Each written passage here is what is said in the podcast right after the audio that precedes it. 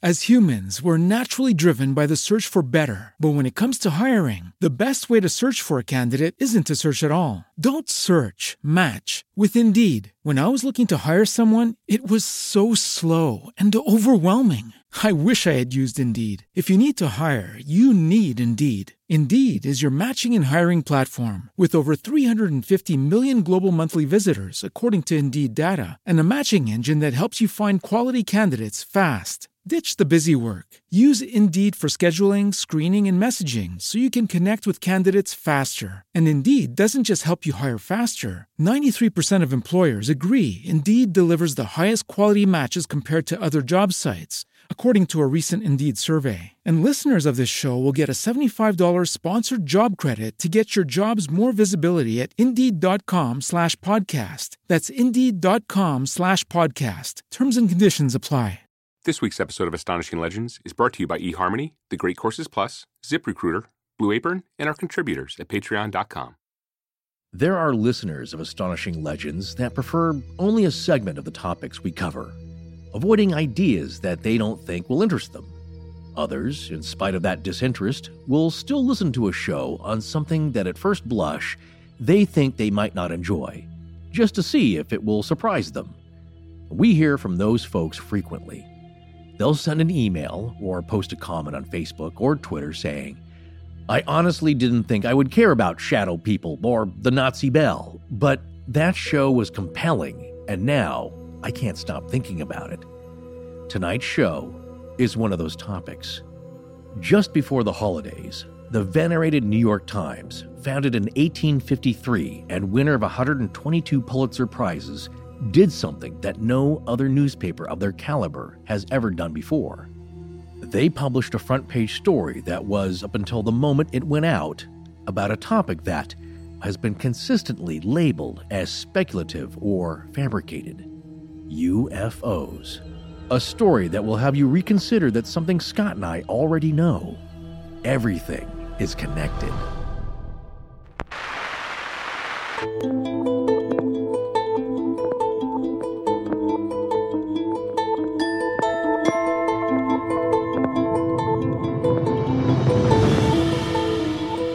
Welcome back to Astonishing Legends. I'm Scott Philbrook, and this is Forrest Burgess. I'm not embarrassed or ashamed or sorry I got this thing going. I think it's one of the good things I did in my congressional service. I've done something that no one has done before. Former Congressman Harry Reid, who, the day before the Times story broke, tweeted, The truth is out there. Join us tonight for the first part of our series on some startling recent news that you may have missed at the end of 2017.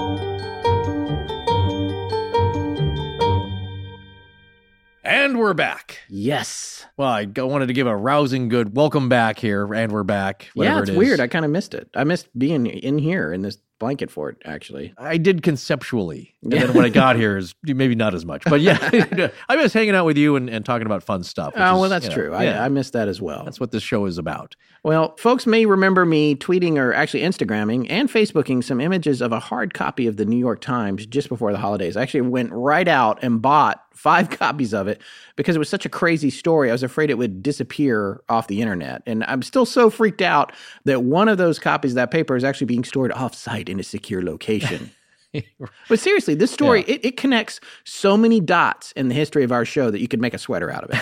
Yeah, because you may not uh, realize it, but there are so many things that we've talked about in different episodes. You know, under this umbrella genre here, weirdly connected. Yeah, I'll say that. But first, yes, it was really hard getting back in the swing of things. Yeah, it's true. It's we never take more than a few weeks off, and it's so strange at the end of the year when we do because I like I'm so used to doing the show that when I'm not doing it, rather than feeling relaxed, I just feel like I left something on the stove. uh, yeah. You know, I was feeling antsy myself because then it felt like I was procrastinating about procrastinating. and I still had to work on the web pages while visiting the folks, which proved challenging. yeah. that was Well, interesting. Anyway, it, it was great seeing family, and we hope all you guys got a chance to visit with your families too. Unless you don't like your family, in which case we hope it was oh. suitably short and you had an escape plan in place. As we go into 2018, we just wanted to take a moment to remind everyone that the reason our show is free is because of our sponsors. So please remember to support them when you can, because the sponsors and the support of our patrons at patreon.com are what keep the lights on around here. That was pretty good. That was a nice little Tom Bodett. Yeah, Yeah. About a, it was You about need to work on that one. I it- think. no, I, I only turned up the Bodett dial about a, a quarter. So yeah, oh, We're actually looking very much forward to this year. Tonight's episode is our 94th one since we started, and time has flown by. We've learned so much, and we continue to learn new things with every episode. We're very excited about how that's going to allow us to evolve the show for you guys as we go further down the rabbit hole than ever before. We'll be on the road at least twice this year, so there will be opportunities to meet up with us on both of those occasions and possibly others if everything works out. But either way, we'll keep you posted. Tonight, we have a very special guest from our own inner circle on the show. He's one of the earliest members of the Astonishing Research Corps and our resident expert on unidentified aerial phenomena, Rob Christofferson. And no, he's not related to one of my favorite singers, so don't ask. Oh, yeah. He's sensitive about that question. Well, I, I understand exactly how he feels, as we'll talk about later. Uh, anyone who listens to us knows that our show is all over the place. We talk about ghosts, cryptids, possessions, UFOs, aliens, the Wild West, pretty much whatever we have a personal fascination with. That's an exciting place to be, but it also puts us in the realm of being a jack of all trades and master of none. There's an elegance to the ability to focus on one topic of interest when it comes to the world of the unexplained, and Rob Christofferson embodies that with his interest and knowledge of unidentified aerial phenomena, or UFOs the stories of abductees and contactees, and yes, there's a difference, which he can readily explain, and the collective knowledge that encompasses all of that and pretty much anything associated with it. There's no prominent unexplained encounter that he's not extremely familiar with, and even some of the ones you've never heard of. He's much more than that, and he would have to be, or he wouldn't be in the Astonishing Research Corps. He has a critical mind, and while none of us could ever fully suppress confirmation bias, the simple awareness that it exists within you helps you be a more balanced investigator.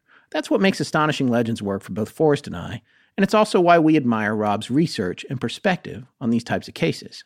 To that end, Rob has just launched his own podcast on the subject at hand entitled Our Strange Skies. You can follow him on Twitter under that handle as well. The pilot episode just dropped. There was a little trailer, a short trailer, and then the pilot episode came right after that. And I got to tell you, that episode unfolds like a map from Lord of the Rings. It just details all the amazing places he's going to take you on his show. It begins, rightfully so, with a look at the father of unidentified aerial phenomena categorization, J. Allen Hynek, whom we've mentioned frequently on our own show, including in our episodes on the Delphos Ring and the Kecksburg incident. And Forrest, I'll tell you what, I thought you needed a notebook to listen to us, but I'm going back to his hmm. first show myself to take copious notes on the framework he lays out in it because I made the mistake of listening to it on an elliptical machine. And let's just say making notes on an elliptical machine, well, it doesn't work. Oh, really? Honestly? Because with your handwriting, I, I'm not sure I could tell the difference. Oh, point taken. Well, you should have been a doctor. Oh, okay, I get it. With the you know, unreadable handwriting. Yeah, I get it, I get it. Okay, you. good. Uh, All right. before Oh, we be- saying, look, come on. Before we even begin to dive into the crux of the show tonight, we wanted to patch Robin in the conversation here from his studio back east. Rob, are you there? I am here, sir. All right. Well, thanks for coming on. We really appreciate it, man. Uh, thanks for having me on. I've already mentioned this, but we're very excited about your show, Our Strange Skies. I listened to uh, your first full episode, and it really was a job well done, I got to say. show zero and everything leading up to a full one. Yeah. Show, show one. Yeah. There's because there's a 0.5, right? Yeah. Yeah, Yeah. yeah. And a trailer. So, yeah, very well done, sir. Yeah, well, it's been a long time coming. You've been talking about it for a while, which is the same thing we did. We talked about Astonishing Legends for almost a year and a half before we launched it. We spent a whole year just trying to come up with a name. Yeah. And then So, we're still doing that. yeah, yeah, it seems to have stuck at this point. Um, but I wanted to tell our audience that Rob's show is completely independent of ours, even though he is one of our earliest members of the Astonishing Research Corps. That's his own independent project. Yeah, he's part of the inner circle. Yes, exactly. And uh, he is not paying us to mention it, and we're not getting paid. Are we? You're not paying us, right? For to, I, I don't think so. Um, where should I make the check?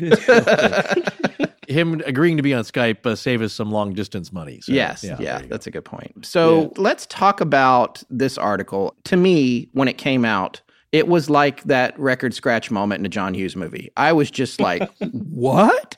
December 17th, 2017, the New York Times ran a front page story with the headline Are UFOs real? Pentagon unit tried to know. And that was on the front page. It was just below the fold, but I will say at the top of below the fold. Yeah, there, there, as they say, I think in the newspaper biz, not a full splash on A1, No. but it was on the front page. Yeah, it was on the front page. It didn't have a ton of real estate, but if you continued onto page A22, an entire page of the paper was dedicated to that article and an accompanying article that was connected to it. And that one was entitled Two Airmen and an Object That Accelerated Like Nothing I've Ever Seen, in quotes. Rob, what was your first reaction when you found out about this piece? I got a tweet storm like just as soon as it was posted from a bunch of people, and there were expletives thrown around because I was at work and uh, I was celebrating and making a fool of myself, but it was great. I couldn't believe it either. And we're going to talk a lot about why, because it, there's a lot of the in this article that connects to prior episodes of our own show in surprising ways. I think people are going to be shocked to hear about it if they hadn't read the article. For you, though, why was it a celebration? Because this is the first essentially government funded research effort into studying UFOs since Project Blue Book ended in 1969. But just from the tone of the article, it felt like they were taking it seriously. And with the way that Project Blue Book ended, with the Condon Committee's basic suggestion of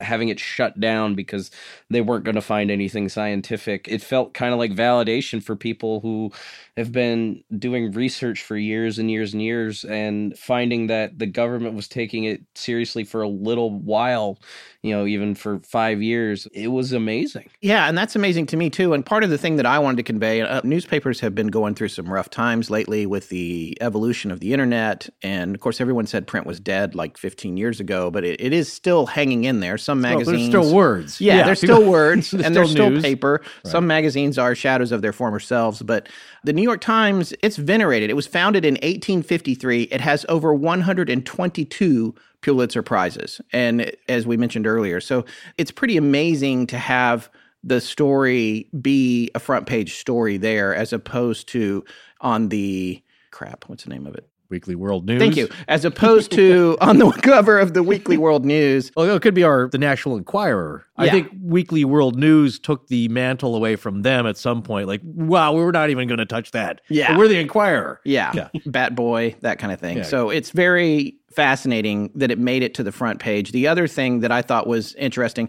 I want to talk a little bit about the paper and its reputation. Like the current executive editor, Dean Baquet, B A Q U E T, is a Pulitzer recipient himself, having broken a corruption story about the Chicago City Council for the Chicago Tribune back in the late 80s.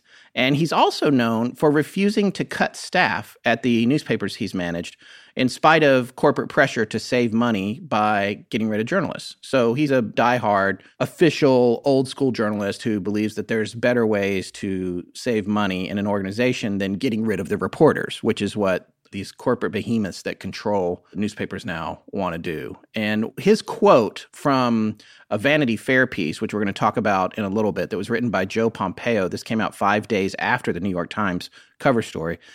Dean Baquet said, it was a story about government and fights over funding and priorities, and it was damn interesting. End quote. I thought that was a fascinating take. The other thing that we'll talk about later is his personal position after the development of the article.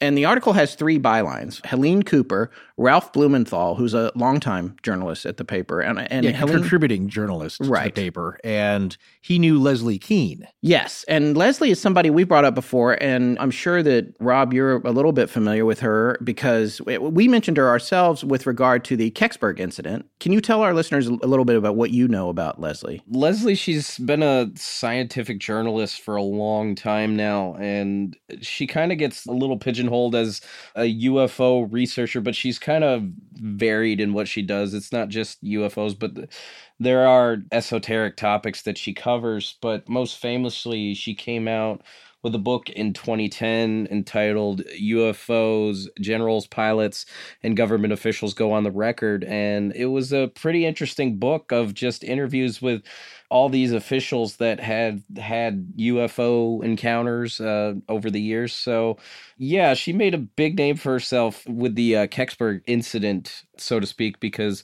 basically she sued NASA to try to get files relating to that crash. So uh, she's well known within the UFO circle. Right. That was a Freedom of Information Act request, right? That she was making with relation to that case. Correct. Yeah. And I actually am wanting to get in touch with her. I follow her on Twitter. i would be very interested in talking to her. Although, in the article by Joe Pompeo in Vanity Fair, she said she has been, quote, flooded with new tips, legitimate and otherwise. And she said she expects to pursue follow ups with additional revelations. And uh, Pompeo asked her, if the new revelations had an impact on her own beliefs. She said quote i don't think this is a matter of belief. We still don't know a lot about the unknown vehicles but we do know that they exist and they are physical end quote. So i thought that was pretty interesting. She i guess was the one who got the tip from luis elizondo that unfolded this entire story and that's how it got over to the times because she was connected to blumenthal. So what i wanted to do if this is okay with you guys, Forrest and Rob, is kind of just go through the article and talk about it in a linear fashion because there's things in here that stand out to me, and there's revelations along the way that connect to um, our own show and prior episodes. Like I said, in a way that I think is going to surprise our listeners.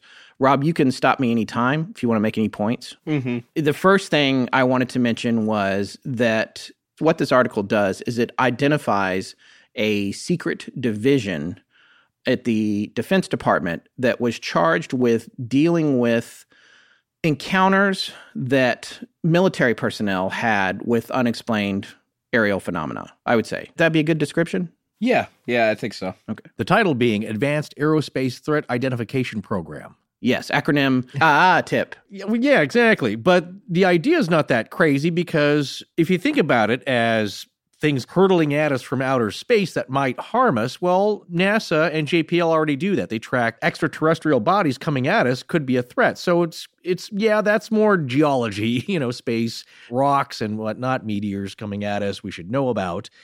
But this is also just anything in the skies that could be a threat. So it doesn't necessarily mean UFOs, and I don't think they want people to immediately jump to that. Right. But it's under that purview. So yeah, and this program was getting 22 million a year. Yeah. And that's a significant amount of money. It's significant. It's not huge. I mean, no. that is a $600 billion annual Defense Department budget. Yeah, it's a tiny percentage. Right. But I always refer to the great line in uh, Independence Day where I think Judd Hirsch says, like, well, what do you think? A toilet seat costs $600? Yeah. And that did come out is that, yeah, why does a toilet seat cost $600? Why is a hammer $400? because what's charged, the overcharge in that, the remainder goes to something else. Yeah. And that's how you're able to do it. You can't come out and say, like, oh, UFO detector, that's $1,200. You kind of like shift these things around. So the general term for that. But and you conceal what yeah. you're actually purchasing. Exactly. So as Harry Reid calls it, it's black money, where it's, yeah, there's money there. Obviously, it's real. Somebody's got to get paid but you don't exactly know where it's going and it's not clearly labeled. So I, I don't know hidden. if this is apocryphal. I think I've mentioned it before, but I, I feel like at the Skunk Works, when they rolled out the SR 71, away from the platforms they were building it on, they had to go to the hardware store and buy a ladder to get in it. like it because hey, it had such a weird shape. Yeah. They were like, oh, no, nothing that we have is going to work for this. Right. Yeah. Well, you, you get it wherever you can, or you have it made. So there's all kinds of subcontractors, Defense Department subcontractors that have to be paid. Materials have to be bought. and things have to be studied. So that all costs money. And of course, salaries have to be paid. So it's got to come from somewhere. And in this case, what was significant to the Times was that the US taxpayers are paying for this. And I found that to be interesting because that's the editorial view that they have to take. And I understand that. It might be personal viewpoints as well, but they can't come out and say, the New York Times is really now into UFOs. As humans, we're naturally driven by the search for better. But when it comes to hiring, the best way to search for a candidate isn't to search at all. Don't search, match with Indeed. When I was looking to hire someone, it was so slow and overwhelming. I wish I had used Indeed. If you need to hire, you need Indeed. Indeed is your matching and hiring platform with over 350 million global monthly visitors, according to Indeed data, and a matching engine that helps you find quality candidates fast. Ditch the busy work. Use Indeed for scheduling, screening, and messaging so you can connect with candidates faster. And Indeed doesn't just help you hire faster. 93% of employers agree Indeed delivers the highest quality matches compared to other job sites. according to a recent Indeed survey. And listeners of this show will get a $75 sponsored job credit to get your jobs more visibility at Indeed.com slash podcast. That's Indeed.com slash podcast. Terms and conditions apply. Forrest and Scott thank you for supporting their sponsors. I'm Kristen Albert. Now back to the show. This plays right into your favorite thing about when a company or an organization or the government acknowledges something unusual. And not only that, they do it by spending money or changing policy. Right, right. Yeah. And doesn't necessarily mean that they're all on board believing it, but that it warrants further investigation. And that's all they're saying here. So, you know, the Times, their attitude is, well, it's about government budgets and arguing and, and taxpayer dollars. That's the angle that we're coming at it from, but it's also dealing with UFOs. Well, it has to deal, deal with the study of UFOs. So that's in there too. I think as a journalistic bent, they have to take that because there's still so much stigma about the subject. And Leslie Kean says it as well, is that, you know, she'll tell people, well, I'm a journalist, but I hope they don't ask me what, What I field I, do." focus on Yeah. because then they'll laugh. Yeah. And I'm sure this is something you're quite familiar with, Rob, but why people do and don't report things or are afraid to uh, officially study something. Oh, absolutely. Because, I mean, you have military officials, especially pilots and such, that if they come out and say, hey, I saw this thing in the sky, well, you could be clearly hallucinating. We can't, you can't fly a plane ever again. So the blowback is just crazy. And, and part of it, too, is that when we talk about UFOs, the definition really of a UFO is, is a lot more complicated than I think a lot of people make it out to be. And there's a lot of moving parts in the actual definition. So, Not to put you on the spot with a complex definition, but in what ways do you think that that manifests? Well, you have essentially three parts. So you have an object in the sky, and it's doing unusual things that you've never seen before and that don't seem to abide by any known laws or any known craft that we have.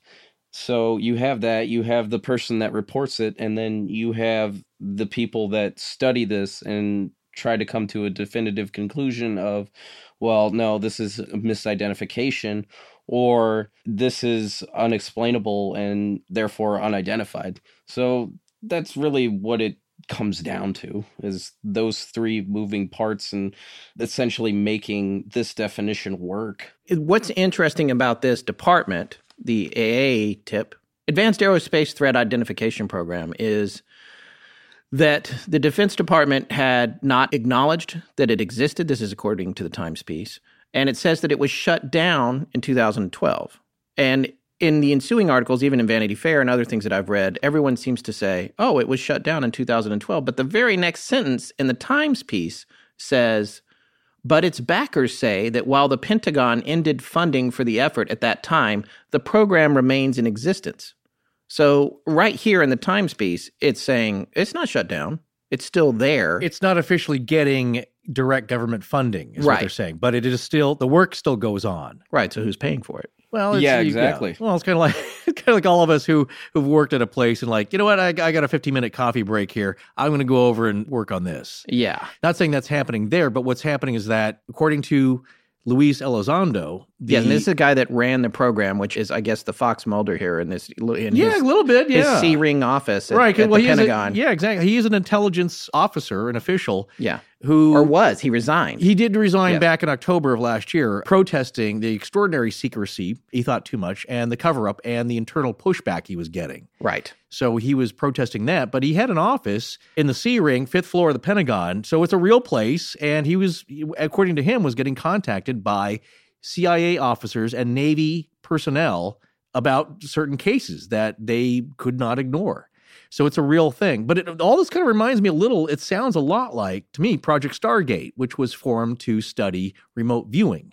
And there's a little crossover there. Harold E. Puthoff, the engineer who was on that project as well, has some connection to this story we'll get into a little bit later. But it sounded like the same thing. We are setting up, we're funding this, I believe, over 20 years, $10 million was put into researching Project Stargate very roughly. And it was a known thing. A while back. A, a while so was- back. that was a lot of money at the time. Yeah, exactly. And over a long span, and it was seriously researched. And the same thing. It's like, well, you know what? It has some application, but we can't really get a handle on this, and uh, we're not assassinating people with our thoughts yet, as far as you know. Right. So that's you know, and that's where they kind of leave it. It's like, well, yeah, it uh, had some promising things, but we kind of leave it. What you find out later is that yeah, there's other groups that take up the torch and continue on with the research, and of course it does today. We've talked about that. So this program, which is partially classified to this day, according to the Times piece, was this is one of my next favorite things. Largely funded at the request, quoting the article, of Harry Reid, the Nevada Democrat who was the Senate Majority Leader at the time and who had a long interest in space phenomena. Here's the next piece of this. this is my favorite part Yeah. of the entire article. People who have listened to all of our shows, now I know there's some of you that skip some of them, and uh, we talked about that a little bit in the opening of this one. Ah, but uh, I'm hoping that you're hanging in there, and I'm hoping that you've heard the one that I mention in nearly every episode for this next sentence.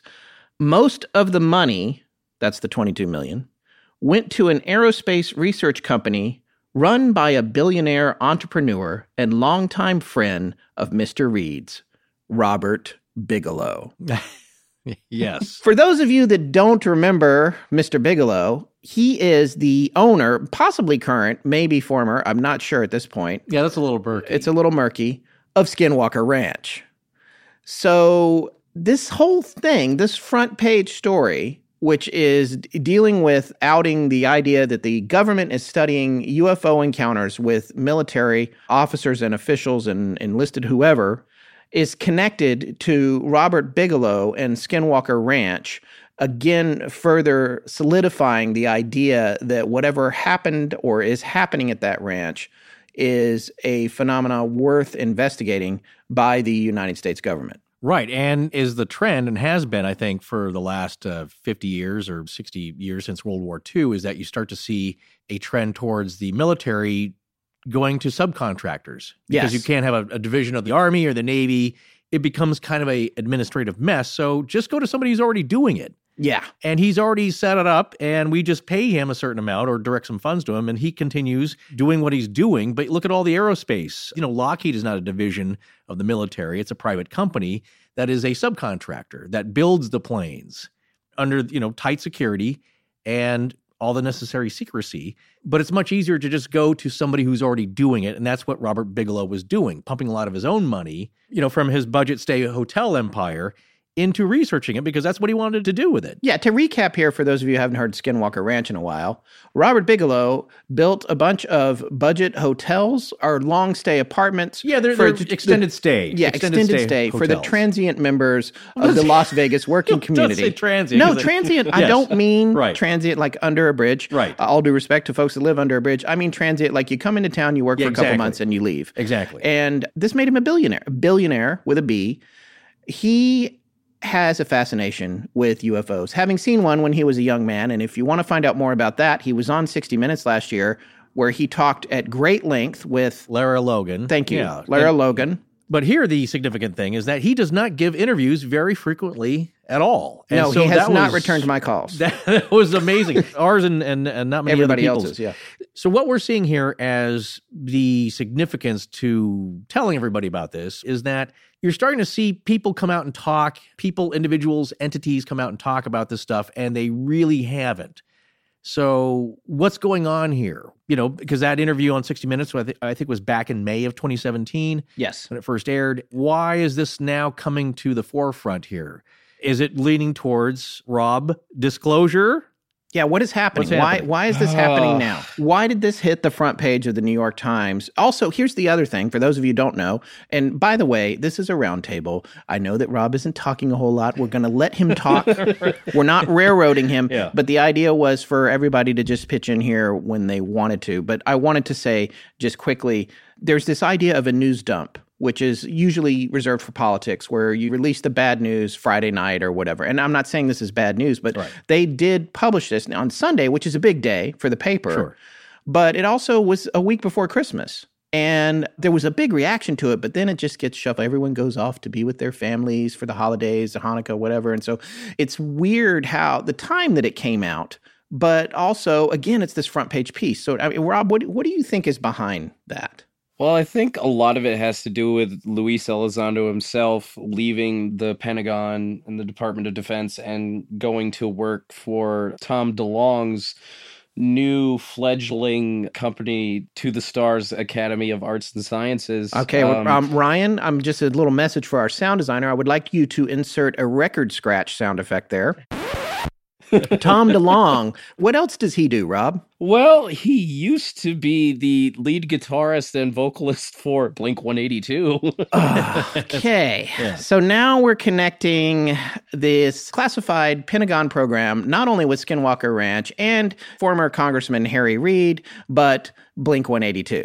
Yeah. Yes. Okay. All right. I just wanted to make sure I was clear on that if we want to connect it even to a song, yes. Uh, if you go to their uh, album, I believe it's called Enema of the State, there is a song on there called Aliens Exist. Aliens Exist.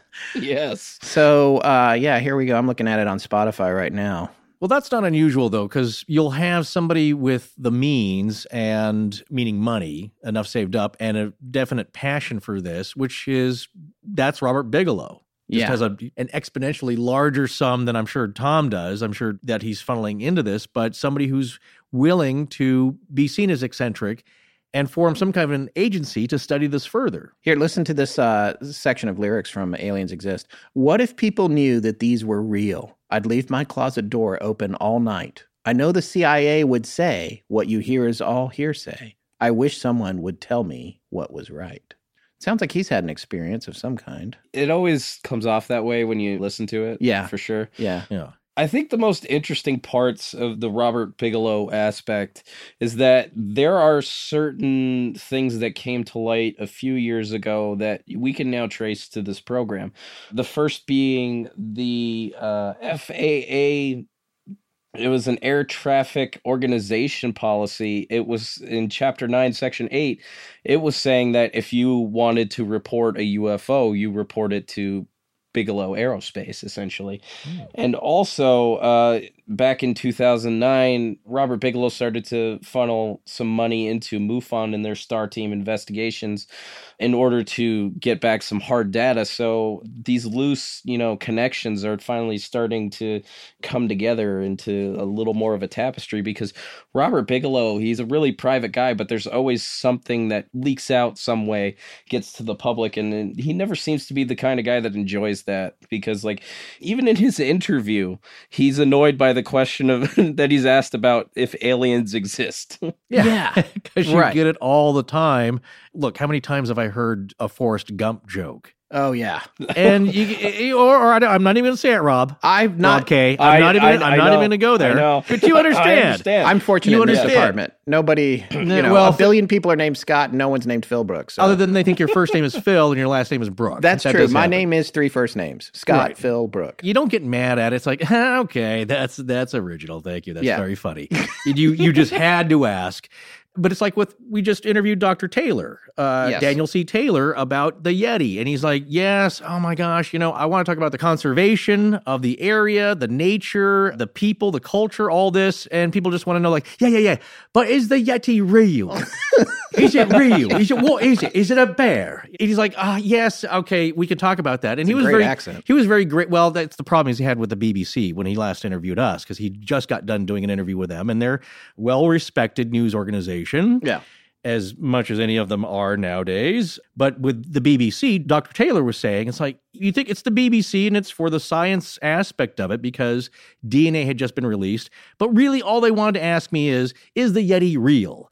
And he said, God, I, am so glad that you guys, yeah, I'll, I, will talk about that, but you guys are much more interested in the, the, entire story that surrounds that. And that's why. Well, that's where the real story yeah, is. It's never exactly. in the one salacious detail that no, everybody wants the answer that, to. That's the headline. And I think that's why you guys got along so well, Scott, in your interview with him, is that you respected the overall idea. So when you talk about Robert Bigelow, it's like, it's not just little green men. It's like we're creating expandable, inflatable space modules that can be used. Yeah, that's it's on the, the, ISS right now, developed by Bigelow Aerospace. Exactly. Yeah. And one of his quotes is that we're all fettered by technology and its limitations in transportation. You know, his thing is that the business world is going to pioneer this because the government world is too secretive. Right. They hold on to all the cards. And it's like, well, we should be enjoying these technological advances no matter where they come from. What I'm getting at is I'm sure he's very tired of just the alien question and he kind of bristles and that's why he doesn't do many interviews. But here's the other thing about that, and, and Rob, I'm curious what you think about this too, because when you pull back to the, as Forrest sometimes says, which I guess is some really abhorrent business term, the 10,000 foot view. right? Is that what the 10,000? Yeah. No, that's another bi- yeah business. Yeah, slang. we're about to have a think meeting. out of the box and look at the ten thousand foot view on this. when you look at the 10,000 foot view on the timeline of events over the past year or two, things are coming out in what I would say, from the big picture, feels like a very calculated way. Because Interesting. when you take a look at this, you've got Bigelow, right, going on 60 freaking minutes, a guy who doesn't want to do interviews, doesn't want to talk to anybody. Yeah. Why did he go on 60 minutes? And not only that, he went on there and said, Hey, yeah, here's a, here's my building. Look, it's got a picture of an alien on it. Yeah. And then uh, he's doing all that stuff, talking to Lara Logan, answering aliens definitely exist, he says, because he doesn't ever want to be asked that question again. That was at the very And then- end, sure, yeah. And so he's doing that. That was May, right? So seven months later, we've got a front page New York Times piece about Luis Elizondo resigning from this department because of all the secrecy around it and becoming part of Blink 182's. becoming a part of Well, Tom he just- DeLonge's yeah. organization. And that's the other question I have. Is this just Luis Elizondo trying to bring attention? How does this To the Stars thing work, Rob? What can you tell us about this organization? Because that's what this guy that ran the department at the Pentagon is now a part of, right? I will read you verbatim their mission statement. Okay. Okay.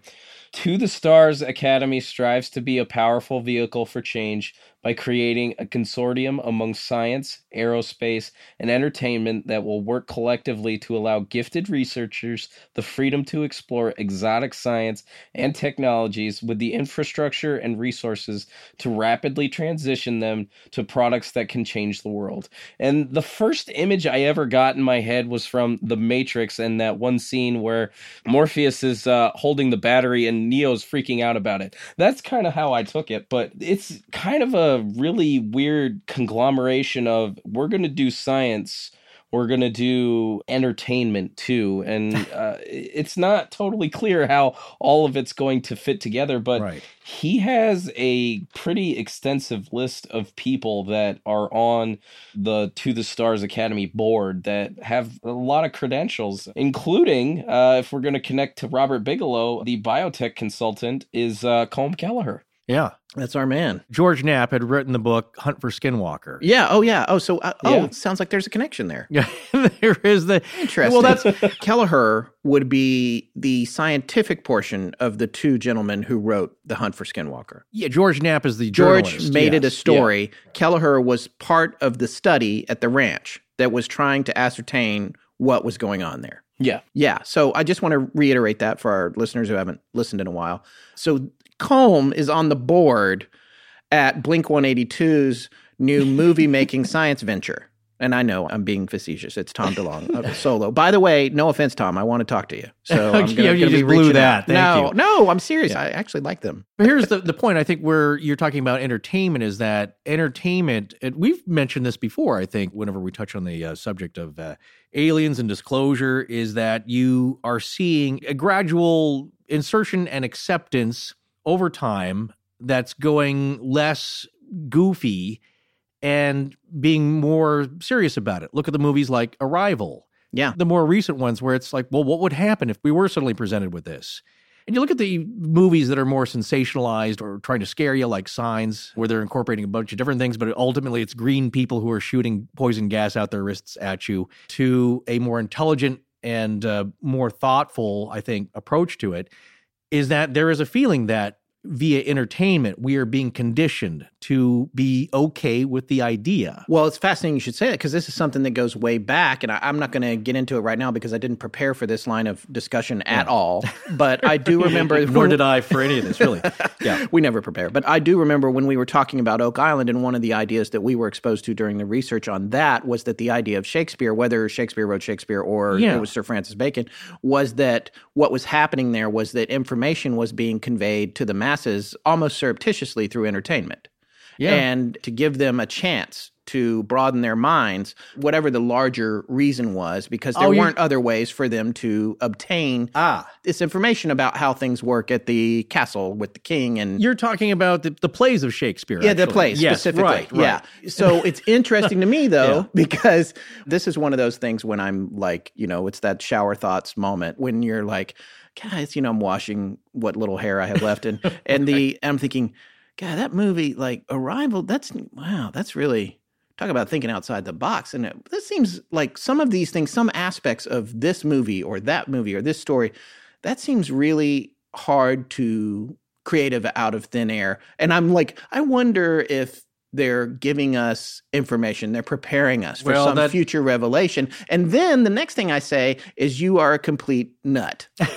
well, That's also well, the, let's- the, yeah, that's also what they want you to think. Right. But Rob, going directly off that, tell us about the idea that certain government agencies, agents, actors are feeding this stuff to the entertainment industry for our elucidation. Well, the most famous person to ever come forward with the idea that, hey, there are government agents out there putting disinformation is Richard Doty. And if the listeners have never watched the documentary or read the book called Mirage Men, it is a fantastic look into that entire aspect. But essentially, it's this really weird operating machine, like in terms of controlling public perception. So you got people like Richard Doty who has admitted to putting false information out there all the time and you also have the Hollywood aspect now where you are controlling how people view this phenomenon. To begin with the extraterrestrial hypothesis which is what this is dealing with started to really you know give rise with with works like war of the worlds by hg wells. It started in fiction and it started to kind of really take off with the works of charles fort because he relied on that hypothesis big time.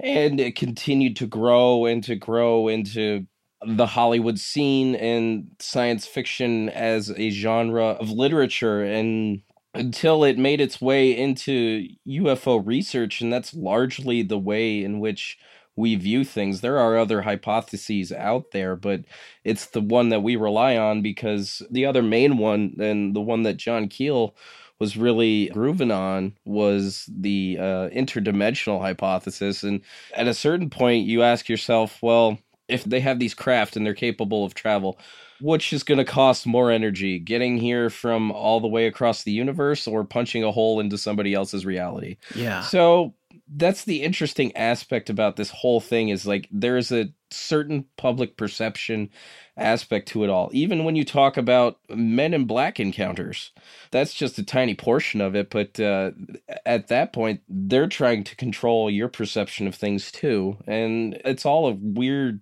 machine that like works together. And like you only get bits and pieces of it at a time, but it's fascinating to kind of try and digest here and there. Do you think that is the result of some kind of large coordinated conspiratorial effort or more just kind of happenstance that is, you know, just a byproduct of all of these different things functioning independently? I kind of think it's maybe a little bit of both. Um, I think there's definitely an independent aspect to it, but there's a definite intentional aspect, especially when you talk about the office of uh, that uh, Richard Doty worked for, which I think was OSI, just going out there and feeding false information out there. And the way he described it is he would put one truth between uh, two lies and all that. So uh, it's tough to really kind of totally grasp on how it how it works. But I think there's definite intention while working independently of itself.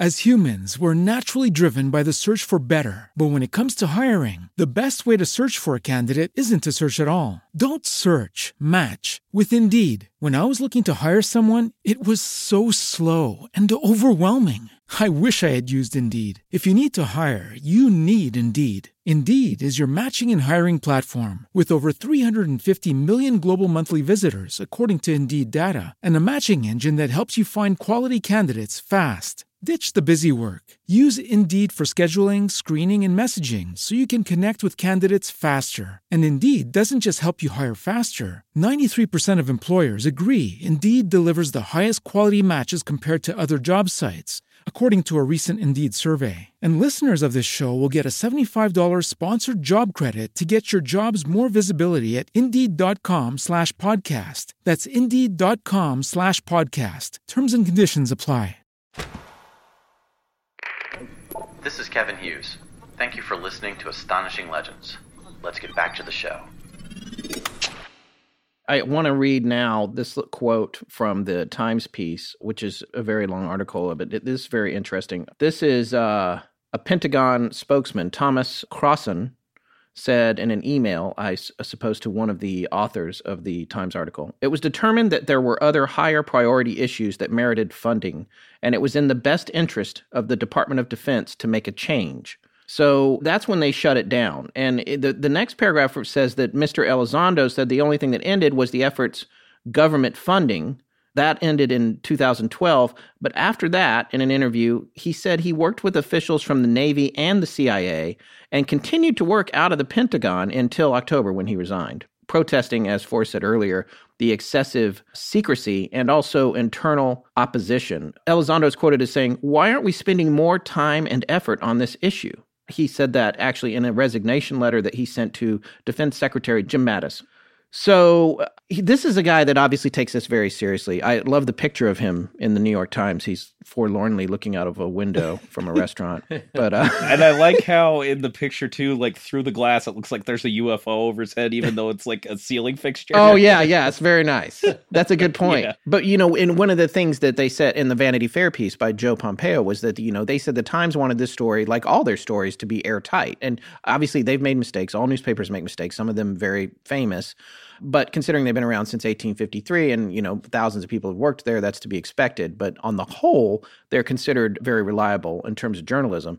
It's interesting to me how internally at the New York Times, based on the research we did associated with this article, that all the people behind getting it published had different opinions. In fact, the executive editor, Dean Baquet, who we mentioned earlier, his quote at the end of the Vanity Fair piece by Joe Pompeo is, quote, I wouldn't say it made me a believer. End quote. For him, as you said, you mentioned earlier, Forrest, this was about this black money and the Pentagon budget and this thing that taxpayers are paying for. And yes, it's interesting. It has a human interest component almost in terms of like the esoteric idea of UFOs and all that. So this is gonna this is gonna sell newspapers and get eyeballs. Sure. But uh, by the same token, there's money tied up in this story as well. And that's not false. It's our taxpayer dollars. We, I believe, have a right to know what it's being spent on. And like he said, he just thought that was an interesting, really interesting angle. And of course, people are going to uh, tune in and forward this, and it and it kind of blew up. I believe it was their most forwarded news clip or email link to date. I don't know about all time, but but certainly in recent, uh, you know, in the recent past year here, and was a very successful article to have published. But of course, I believe that he's got to come at it that way. Like I said earlier, is that he's got to see it from the point of view as like, well, it's it's government spending, possibly some government infighting. It has to do with uh, military intelligence, and so you know he's coming at it from hard news, which he has to. Now, Leslie Kean, though, one of the three journalists on the New York Times article, she was saying over email that it wasn't so much about getting the story into a venerable newspaper like the Times, but that it was also crucial, quote, that the story uncover official participation in investigating the unidentified objects. That is the most important element. Right. So that's what I was saying is that it's government official recognition of something strange now, the biggest, well, I'll ask each of you guys what the biggest thing that popped out at you was. But to me, well, people are always asking. There's no proof. There's no proof of any alien craft. We don't have that. Certainly the public doesn't, except that's what's happening here. Maybe we do have a little bit of quote unquote proof. Again, from the Vanity Fair article, it's saying on MSNBC, one of the authors of the Times story, Ralph Blumenthal, talked about the existence inside a Las Vegas storage facility of, quote, some material from these objects that is being studied so that scientists can try to figure out what accounts for their amazing properties. It's some kind of compound that they don't recognize. So that to me is the piece uh, that kind of popped out at me and it was the wow factor. Yeah, and this is Ralph Blumenthal, who is the Times journalist, saying this. And this Las Vegas storage facility, there's no question that that's Bigelow. Yeah, of course. Yeah, Yeah. that's where they built uh, these facilities, and he has the means and the money and the organization to do it. To bring in real scientists to study this. Now, of course, people will say, like, well, until we see it, I'm not going to believe that. You know, until they come out with some results, they show it on TV. So you could say that, but it's it would be a, an elaborate hoax of like, well, it turned out to be silly putty. We don't know what we were studying, and it turned out to be a huge misdirection, and we're just soaking the public for funds. But that's also a great angle you could say about Bigelow is that he has his own money. He's not doing this to get any more government funds. He's certainly not using his own money as much, or if he can, get some government budget to study this and the connections that go with that. But to me, it's like there's material. I want to know the story on that. Where did that come from? I know what's your take, Rob, on this about like the Maury Island incident in Washington State but several craft had dropped some globs of like what looked like molten metal that rained down on a family fishing boat that was immediately collected by the military and transported away where the plane crashed en route to an air force base What's the story there, Rob?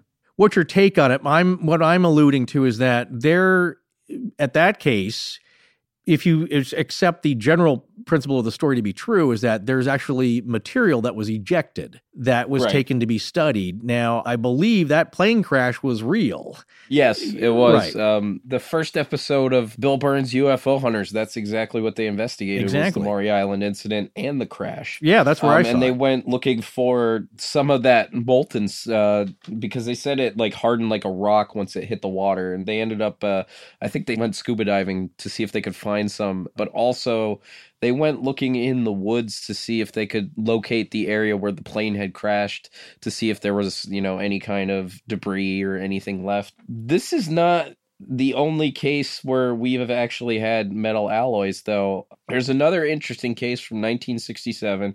A guy named Robert Richardson. He's driving at night with his buddy Jerry Quay. They're in uh, Ohio, and it's about 11:30 at night, and he's coming around a bend, and he sees an object, a really bright object, in the middle of the road, and he tries desperately to stop the car, but it ends up making contact with it.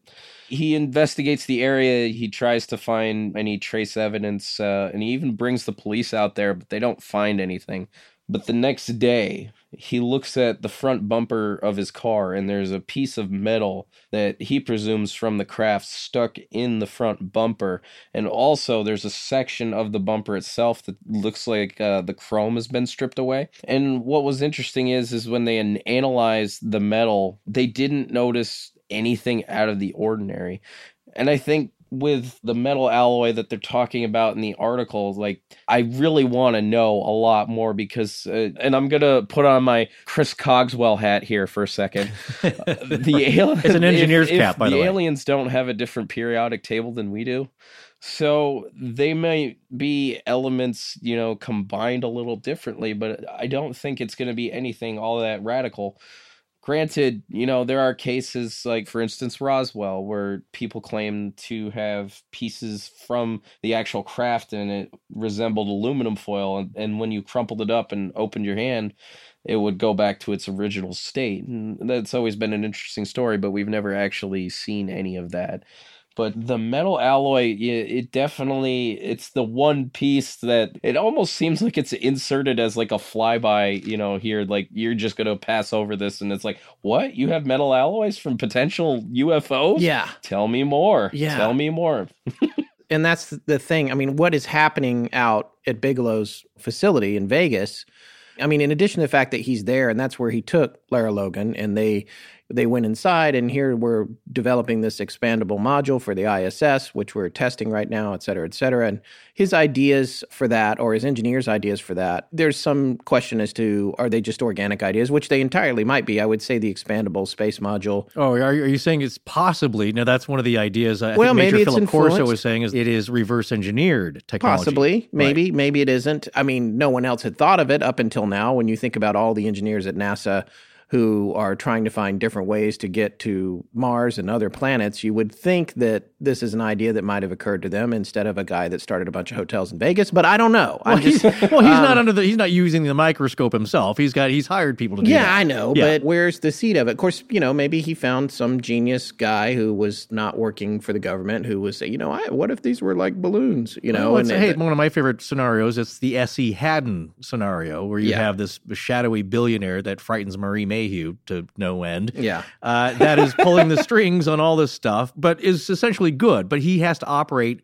outside of government channels because the government is essentially dysfunctional. They can't get anything done Right. and agree on anything. So he's going to take it upon himself using his massive fortune and connections. This is in, from the movie uh, Contact, where Yeah. he's going to get Jodie Foster another opportunity because they built a second machine right. to travel interdimensionally. So the point here, though, is that when you talk about uh, elements, Rob, you'll know about this. It's like Bob Lazar claiming that there is Yeah. a recovered element. I think 117, one element 118. It's uh 115. yeah, there you go. Well, I've heard of it. there's new elements. If you go online, of course, it's like, well, there's another one now 115, 116, 117. They're at the 118. That these are just previously undiscovered. Or it could be a combination of something that we don't know about yet. Those discoveries are being made all the time by metallurgists and uh, our own scientists here. So it's not anything too crazy. It's not something mystical. But it still has its place, you know, to Rob's point, I think it still has its place on the periodic chart. Yeah, but that was Bob Lazar's claim is that yes, it's a new element that has energy releasing capabilities that are mind blowing. And that's what they're using to propel themselves uh, interdimensionally. So here, though, it doesn't even sound that crazy. It's just like some kind of metal that was recovered from something, some kind of crash, where they look at it. It's like, well, this with spectral analysis, this doesn't look like anything that we know of currently. And again, this is not just high school kids in a science class. These are top of the industry professionals and some of our top scientists who know what they're talking about. It's been a while since we did the Skinwalker series, but wasn't there a part of that that was connected to the presence of an unusual metal on the ranch? Oh, the carbon rods or the uh, the rod Yeah. metal, yeah. I can't remember much about it now because it's been so long since we did. I need to listen to it again. But And again, what I'm saying is that that's the only the pieces you're hearing about. What stuff do they have in their possession that nobody knows about yet? And of course, Rob will also know about this. Some of the parts go off to different Air Force bases, like Wright Patterson. yeah, That was one claim by somebody who saw the crates being boxed up after Roswell. That some uh, were slated to go to different Air Force bases, but all hush hush. So who knows what's in their warehouse 13? yeah. I want to read this one little paragraph from the article that was one of the most exciting ones for me. And I know I already said that, but this truly was. But it also was the biggest disappointment. And I'll explain in a second. Mr. Reid said his interest in UFOs came from, that's Harry Reid, by the way. His interest in UFOs came from Mr. Bigelow.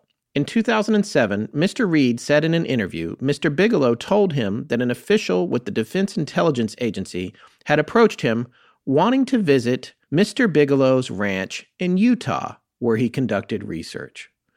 I was excited to see a reference to Skinwalker Ranch in the New York Times connected to a front page story. I was disappointed that the word Skinwalker didn't appear there, but uh, but Yeah, well, You that's know. that, you're going too far then. Yeah. well, that's what everyone calls it. You Does- can't I call it wonder if Skinwalker, Bigelow probably yeah. doesn't call it that, but Actually, Marie Mayhew's ability to dig into something and and find Yeah. tangible stuff is incredible. And one of her great obsessions is Robert Bigelow. Oh, yes. Oh, like, Oh, yes. Just quickly want to say for those that don't know, Marie is greatly involved in our podcasting circle. She's a member of the Astonishing Research Corps. You can find her on Twitter as Mommy in Exile. She's frequently on another member's own podcast. He has a show called the Mad Scientist Podcast. His name is Chris Cogswell, who we were f- referring to earlier, who also just became Yeah. just became the director of research for MUFON. Right. he just he just has to go through a midnight ceremony is all that's left. Yeah, then- right, right. He's got well, he's already got the email address. He sent me. I am thrilled to say that I got the very first email from that account. Yeah, Uh, well- director of research at MUFON. So that's, I mean, this guy is like he's just came out of the blue. He's in the research Corps now. He's got his own show. He's running MUFON. I we're, we've well, been left in the me dust. wonder now. Uh, who planted him there? Yeah, what we did. Uh, well, that's, that's where that's how we found him. But yes, So anyway, I wanted to explain a little bit about Marie, who is uh, one of our valued members of the Research Corps and has her own shows and all kinds of things going. yeah. Uh, But what, what did she find? yeah. essentially, she found a copyright for the term Skinwalker Ranch belonging to whoever owns that property. Oh. Yes. How it's, did it's she a, find it's, that? it's a brand. Yeah, don't ask. But uh, that's part of her uh, personal passion, I believe, and also uh, comes with her job skills set for real life. but what's interesting though is that it's a brand kind of now. It's an entity. And still, not a lot of people know about it. But now, what we're seeing here, especially with this New York Times piece and these names that are coming up, is that I believe this is the next generation of study in this field where now the names are Bigelow and Colm Kelleher and Tom DeLonge. And this is our next generation of people who are moving forward with taking this seriously and researching it and have the means to do it. Along the lines of what you and Rob had talked about, is that there is some coordinated elements and probably a lot of things that are happening just by happenstance in coming together to kind of make it the flap of late 2017 in my view. That's the feeling that i got when these articles started popping up. But i guess what i was going to point towards rob here is that rob do you see anything coming in the near future that's even going to be more mind-blowing or do you get a feeling like well we're going to coast here on this slow walking pace and have these things bubble up or do you think this is building towards something I think we're in a slow and steady wins the race kind of moment right now Hmm. because this article in the Times, it's really curated. Yes. It's giving you like because not only is he talking about metal alloys, but he also mentioned uh, that they studied people who claim to have experienced physical effects from UFOs and also more military individuals. So I think if we're doing the scientific approach to this, like the hardcore scientific approach that is apparent in To the Stars Academy's lineup here, they're going to take some time. It's going to be a slow release kind of thing. It may build to something, but I think it's going to take us a couple of years at least, if anything, you know, big comes out. But uh, I think it's just going to be fun to be along for the ride for the next few years because it seems like Robert Bigelow's probably got some decent evidence at least in in his facility so yeah i think slow over time is is what we're gonna get Yeah, I, I think I would agree with that. Uh, what was interesting is that nobody's showing all their cards. Why would you? Any entity, why would you do that? From a private perspective here, as a private businessman, Bigelow hinted at that in the 60 Minutes interview. That's the feeling that I got is that, look, well, I'm not going to tell you everything we got here, but I got some stuff that'll blow your mind. Yeah. And I've certainly, we've certainly got some, uh, yeah, you he's know, taking what I like what I like to call the Willy Wonka approach.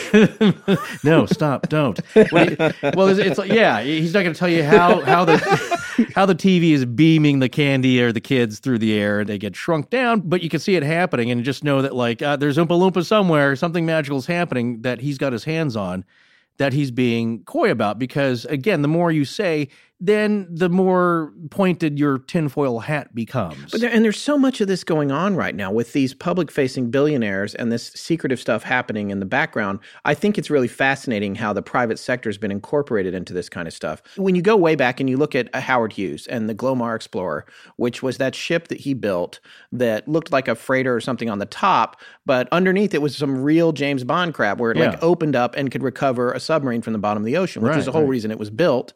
It was unsuccessful, but mechanically, that's what it did. Doors open up. Like I'm just seeing like a really bad miniature in a 1970s James Bond. but the door would open up and the things would go down and pluck this wrecked Russian sub off the bottom of the ocean. Or I can't who remember- loved me. Yeah, Yeah. I can't remember what they built it for. But my point is that Hughes was wrapped up in all this kind of top secret classified stuff.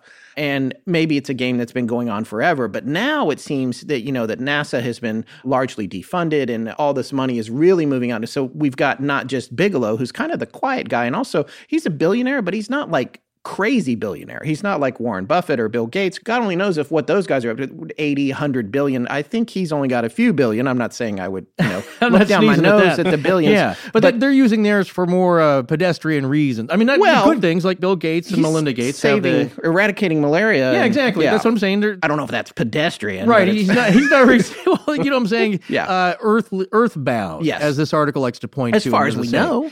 Well, as far as we know. But then you got Bezos and Musk. And Bezos, I just saw a headline today. It says he's worth 106 billion. Yeah. And then uh, we've got Musk, who's like joking about Teslas or whatever, and then secretly launching spy satellites at night. And Yeah. that guy can clearly keep a secret. You know, he surprised everyone. He rolled his little sports car out of the truck at the truck thing. You, you know, there's so much stuff going on there.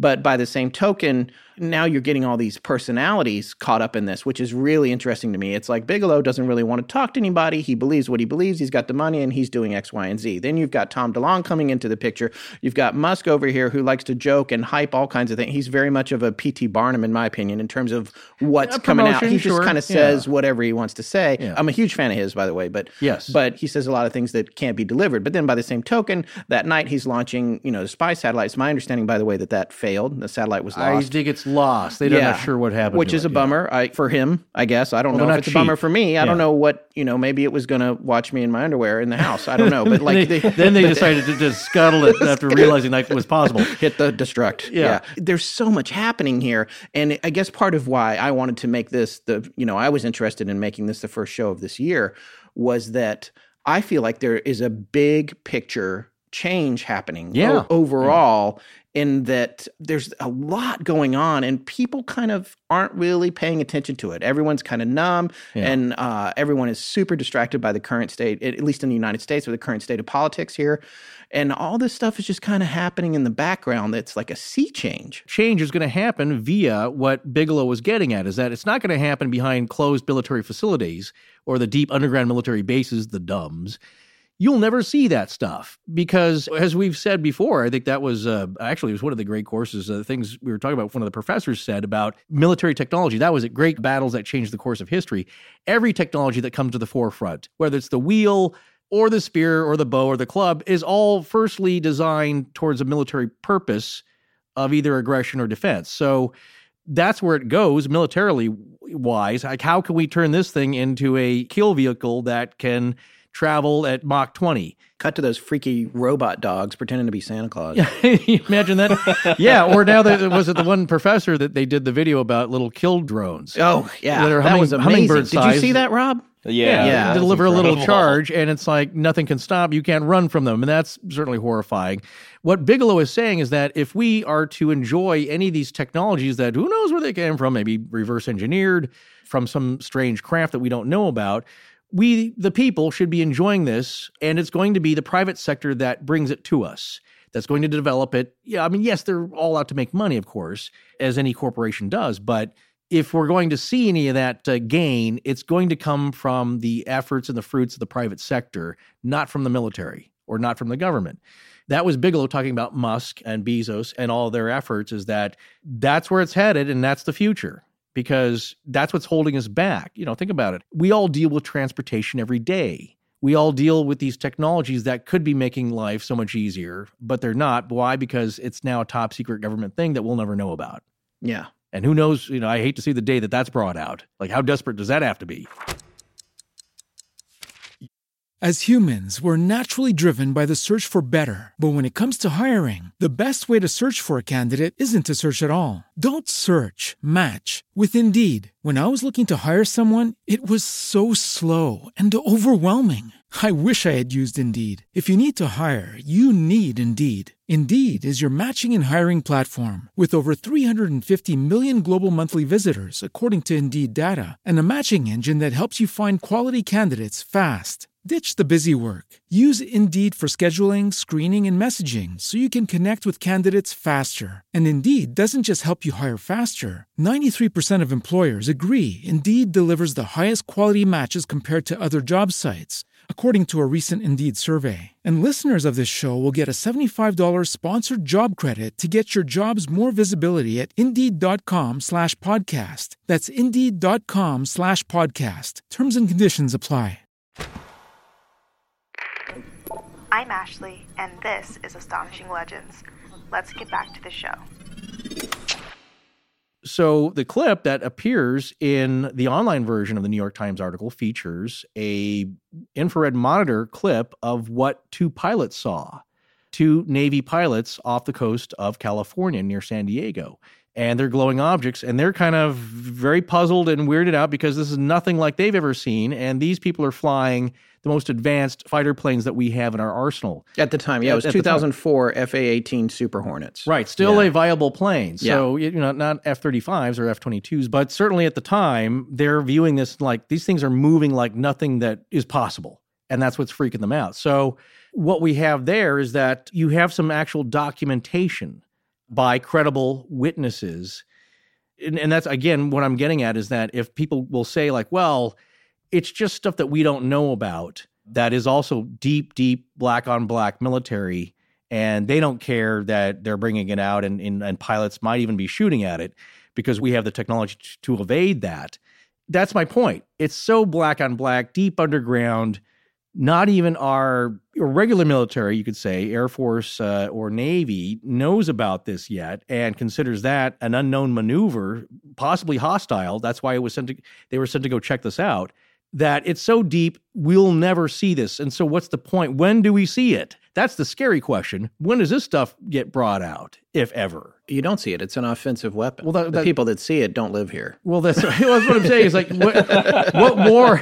We, we certainly Right. we've had skirmishes. What war is that brought out on? You know, Yeah. Armageddon. Then you see the things that travel, uh, you know, interdimensionally and kill you, you know, from five dimensions away. So Yeah. that's my point. Is that even our standard military is baffled by this stuff, and the government that's above surface is studying it. In you know, chime in on this, Rob, if you want. The government within the government that apparently a lot of people believe in. Even Jesse Marcel Jr., the son of the man who made the uh, Roswell pieces public, came out and said that, yeah, he believes there's a government within a government that is pulling the strings on this because he claims he was introduced to some of them. And so, what's going on there? Where are these two factions going? What is that kind of infighting? Is that what Elizondo was talking about when he was saying he was getting pushback and resistance? So, to me, there are a lot of forces that are going on that we don't know about that control this. And again, there may not be any aliens in jars somewhere. That's possible that none of that is real. But I, I firmly believe there's technology that is super, super secret and, and does things that we can't imagine now through conventional means that somebody has control over. An interesting aside, um, because it's basically Harry Reid that gets credit for putting this project together, but there were two other individuals on this Ted Stevens, who was a representative from Alaska, Yes. and Daniel Inouye of uh, Hawaii. And Inouye, he has this accredited statement where he basically alludes to there being a secret government within the government, and he delivered this statement back in the 90s. So it's interesting you say that and how that is now connected to this whole thing, too. Also, in regards to the uh, 2004 sighting, another interesting aspect to this is that this is not the first time this story has been out there.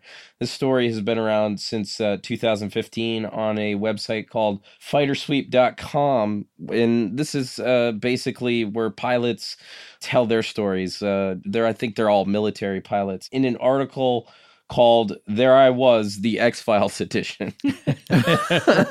nice. Wow. yeah. That's pretty amazing. What's that website And, again? uh, Fight or what? Uh, it's uh, fightersweep.com. oh, Fighter Sweep. It's basically uh, the Commander David Fravor story, but it's harder to read because it's all in that military jargon that they know so well. So at least with the Times, they gave you an easier way to digest it. But yeah, that article's been out there for a while, and the only reason that I know this is because back in October.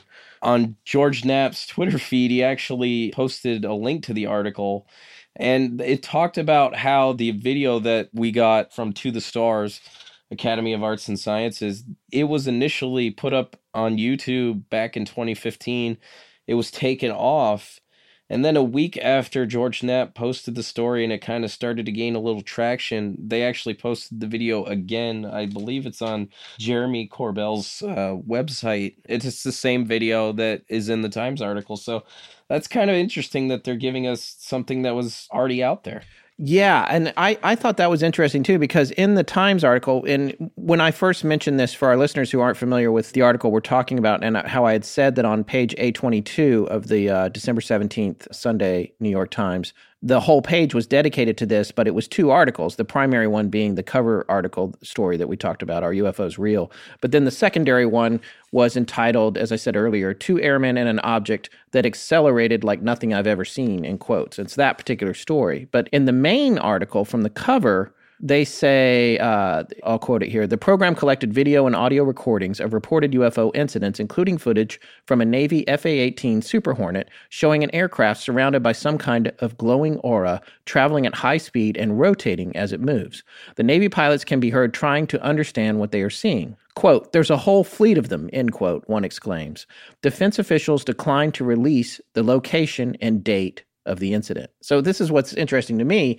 But then in the very next article, the one that's dedicated to this, they mention that it's off the coast of San Diego in 2004. Yeah, about 100 miles. So why does the one article, these two articles are on the same page of the New York Times. One says they declined to say when and where, and then the next article that is focused on that particular incident specifically mentions that it's off the coast of San Diego. And the other thing that's interesting too about that, we're going to talk a little bit more about that possibly next week about this particular incident. But yeah, I think we should because Yeah. it's it's interesting and it's and it is more of a firsthand account from very credible witnesses. Yeah, it's fascinating. But I, I guess what I would say, and Rob, you can tell me what you think about this since you're uh, focused in this field more than we are. But I mean, obviously, there's the presence of, and it's something that Forrest was alluding to just a few minutes ago. There's the presence of unknown advanced military technology that's always out there. Just yesterday or the day before, uh, Secure Team 10 posted that video of some weird craft sitting on a makeshift runway in the Florida Everglades or something that looks really? like the Batwing. Yeah, I guess you didn't see that, Forrest. And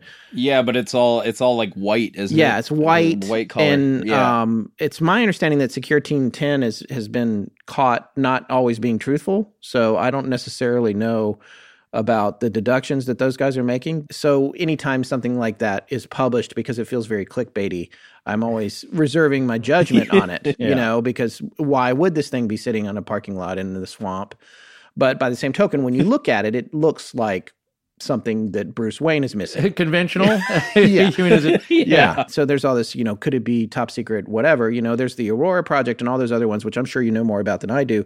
But you would think that an FA 18 Super Hornet pilot, I mean, you would think they would have top secret clearance, but maybe they're not aware of, like you said, Forrest, of these above black projects. But when you look at this video that's associated with this Yeah. one sighting, this thing is tumbling and rotating as it's flying. It That's- doesn't look like it has wings. You can't tell where the propulsion is. That's my point. Is that you ask any pilot, anybody who loves planes, you don't have to fly. You, Yeah. you know what's possible out there, and does it fly with conventional means? As we say, ballistic motion. You know, it's going in a straight line until it takes a, uh you know aeronautical turn. These things don't do that. And what's weird is that yeah, this thing's glowing and it's rotating in the air.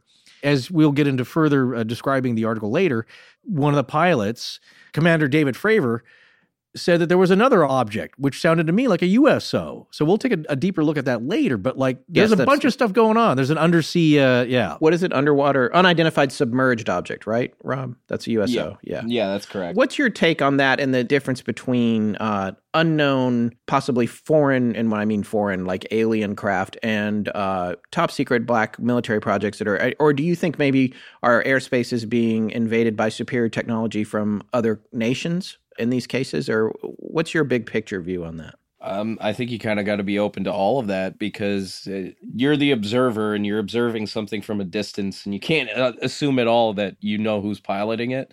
So, or and even to there was that quote saying that these things are physical, but at the same time they act like non-physical objects, especially that uh, video of the tumbling object that was essentially going against the wind. It didn't act like a normal object does. So I think you kind of got to be open to all of it. Definitely keeping an open mind to the idea that hey, some nations may ha- in in fact have more advanced stuff than we do. Um, back in the '90s. In uh, Belgium, there was a wave of sightings of black triangles, and one of the um, explanations that they came up with was that it was the U.S. military flying secret objects over their airspace. So, like, you could throw around that speculation all day, and and definitely be open to it. But it's just that leap in logic is hard to make when we just don't have enough answers. Right. And and that's one of the quotes. That's another one of the I thought that was a good quote in the article. Hang on a second. While not addressing the merits of the program, Sara Seager, an astrophysicist at MIT, cautioned that not knowing the origin of an object does not mean that it is from another planet or galaxy. Quote, when people claim to observe truly unusual phenomena, sometimes it's worth investigating seriously, she said. But she added, what people sometimes don't get about science is that we often have phenomena that remain unexplained, end quote. The way that I look at it is that if you think about phenomena as a strange event that can be explained by science, even though we don't have the, the tools yet to do it, but it's a natural phenomena like ball lightning. And I understand that's what she's saying. Is like it could very well be unexplained, unknown phenomena that we just don't have a definition for and have never seen before. And so it's freaking people out. Or it's an actual object and that's a difference because to me an object is not phenomena. It's solid. It's moving through the air at unbelievable speed against the wind beyond all reason that we know of. And somebody something had to make it it's not a ball of sea foam that's getting uh, tossed into the air that's somehow you know, glowing. It's, it's nothing so strange that, oh, well, it's electrical phenomena that happens during storms, or even something that's uh, electronic fog. It's not a strange phenomena that hurtles you through time and space unexpectedly. This is a piece of machinery, it appears to be. Yeah. So that's the difference. And, and I think what, yeah. It's been made. It's a physical That's object. what I'm saying. Yeah. Exactly. So if somebody made it, they know how to do it Yeah. they're operating on some principles of science and manufacturing and engineering that we don't know about or that is not commonly known. So to me, that's not phenomena. That's a machine.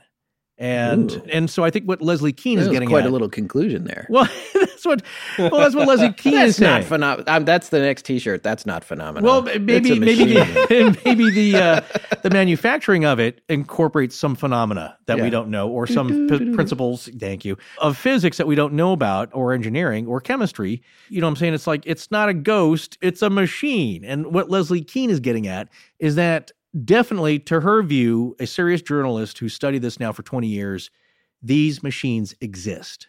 Well, Rob, so before we wrap up part one of this series, we're, we're going to come back next week and talk about some of the other earth shattering articles and news that's come out just in the past few months, which is really interesting that, that is in some ways connected to this stuff. But was there anything that we didn't touch on that you wanted to talk about a little bit before we go today? Yeah, absolutely. Uh, back in 2009, Harry Reid essentially went to try to get the security for this project bumped up because he felt like what they were finding was so mind blowing that it needed to be that security just needed to be amped up. So he has a, a, briefing with the Pentagon in 2009. And in this uh, summary, he claims that there's a statement that uh, what was once considered science fiction is now considered science fact. And the most frightening thing is, they say the U.S. is incapable of defending itself against these technologies. Well, that's uh, encouraging news. There's no way to defeat them. Yeah. but So I we would better ex- start studying expect- 'em. Yeah, I would expect not. And uh, you can't hope for something like in Mars Attacks, where Slim Whitman songs Yeah. make them explode. That's such a great make their heads explode. It was dark humor, of course, and then there's kind of some gruesome moments in it. So Yeah, it yeah. was a, yeah, it was very interesting in that respect. But you would expect that if they could somehow figure out how to get here, their technology is way more advanced than ours, including their weaponry.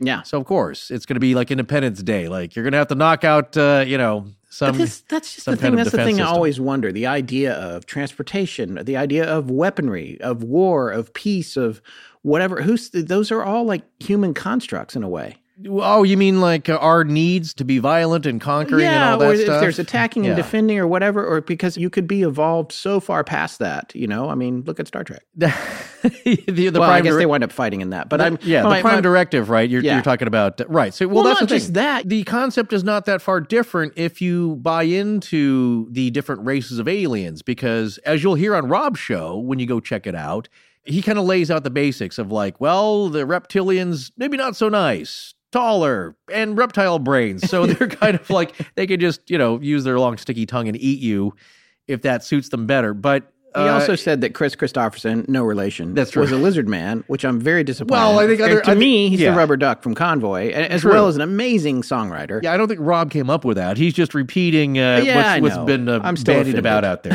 that he would even entertain the idea, toy Yeah. with it. Well, Kristofferson was a Rhodes scholar, is a Rhodes That's scholar. true. That's true. Very And, smart uh, guy. the lizards are smart too. So Yeah, there you go. It also does great voiceover. So the idea, though, is that there are other races out there with competing interests that do conflict, and there is some tension. That's what I'm saying. If you believe in the alien, what we are here on Earth, not Star Trek, but kind of similar. You know, there's Romulans, there's Klingon, kind of warlike.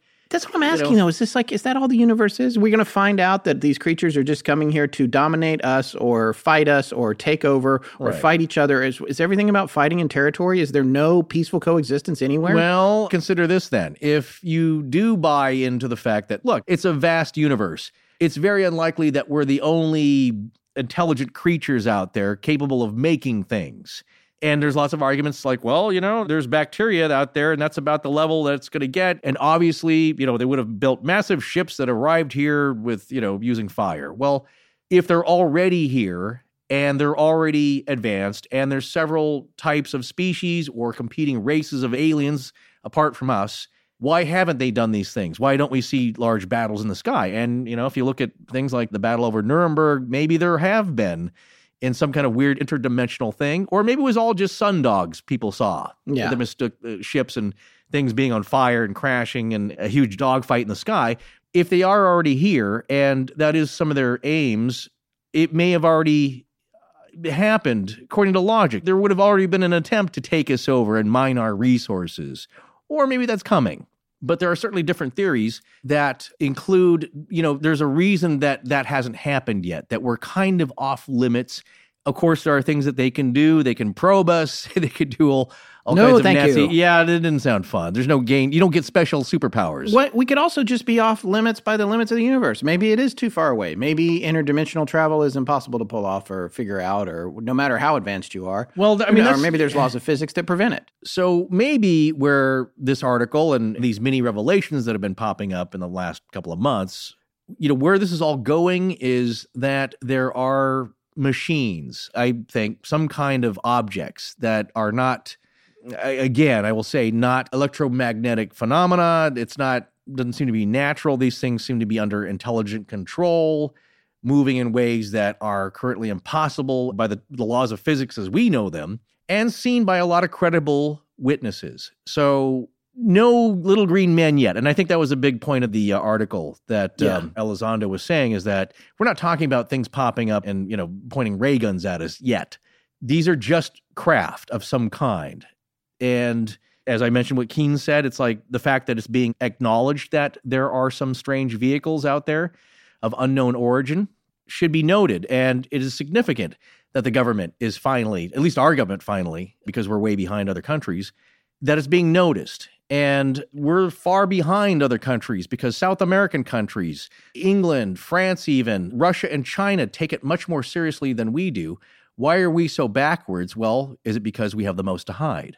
Yeah. because we have the most secrets. Therefore, we're like, we're not really interested in checking this out because we kind of know what they are. Right. And part of them, maybe some of them, are ours. And it's something I've mentioned before, which is supposedly, I don't know if it's been debunked or how credible this is, but it's supposedly the deathbed confession of Ben Rich, who was the second director at Lockheed Skunk Works, the you know top secret aerospace division Yes. Responsible for some of the the wildest craft we have now that are publicly known. And where Orfeo Angelucci worked. Yeah, exactly. See, well, that's connected at least. Yeah. I personally believe that some of the things we see flying around are just very top secret craft devices that we have developed and we know about. That makes sense to me. But how much of it and is all of it something that's man made?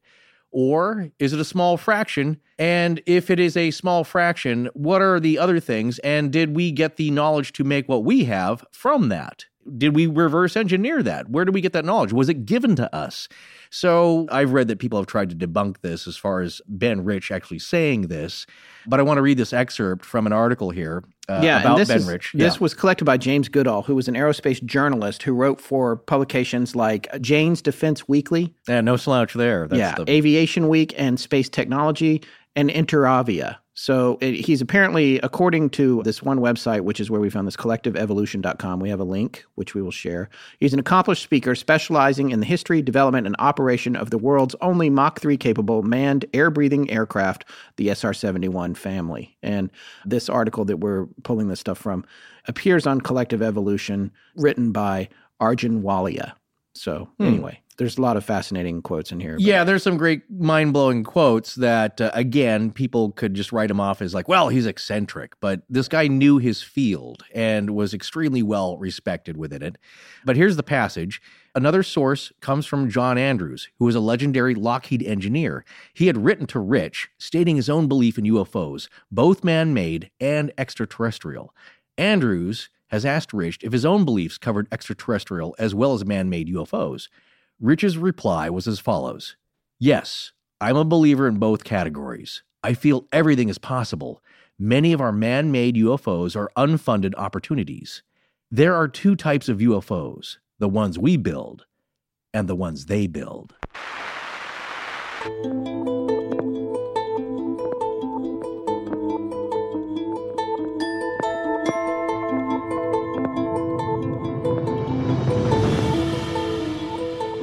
That's going to wrap up our first show of 2018. Come back next week for more on this topic, including discussion about some additional things you might have missed over the past several months that all point to a major change in the acknowledgement of the existence of truly unknown aircraft in our skies. Special thanks to our guest, Rob Christofferson. Be sure to check out his new podcast, Our Strange Skies. And congratulations once again to our own Dr. Chris Cogswell, or Doc Cogs as I call him, on his new appointment as head of research at MUFON. Please remember to support our sponsors. They keep the show free and the lights on in Blanket Fortiana. Special thanks to John Bolin. Hi, I'm Ashley. I'm Kristen Albert. I'm Kevin Hughes, and I give permission to Astonishing Legends To use my voice however they see fit, Galaxy wide in perpetuity. Our show is edited by Sarah Voorhees Wendell, and the theme is by Judson Crane. Sound design is by Ryan McCullough. Special thanks to the ARC and its lead researcher, Tess Feifel. But most importantly, we want to thank you, our listeners.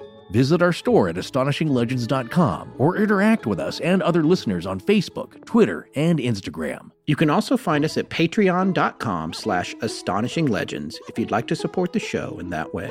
Copyright Astonishing Legends Productions. Good night.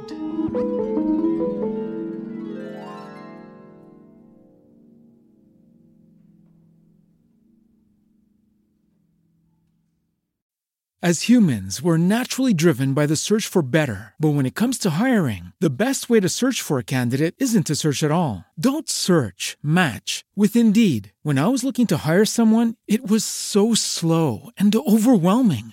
I wish I had used Indeed. If you need to hire, you need Indeed. Indeed is your matching and hiring platform with over 350 million global monthly visitors, according to Indeed data, and a matching engine that helps you find quality candidates fast. Ditch the busy work. Use Indeed for scheduling, screening, and messaging so you can connect with candidates faster. And Indeed doesn't just help you hire faster. 93% of employers agree Indeed delivers the highest quality matches compared to other job sites, according to a recent Indeed survey. And listeners of this show will get a $75 sponsored job credit to get your jobs more visibility at Indeed.com slash podcast. That's Indeed.com slash podcast. Terms and conditions apply.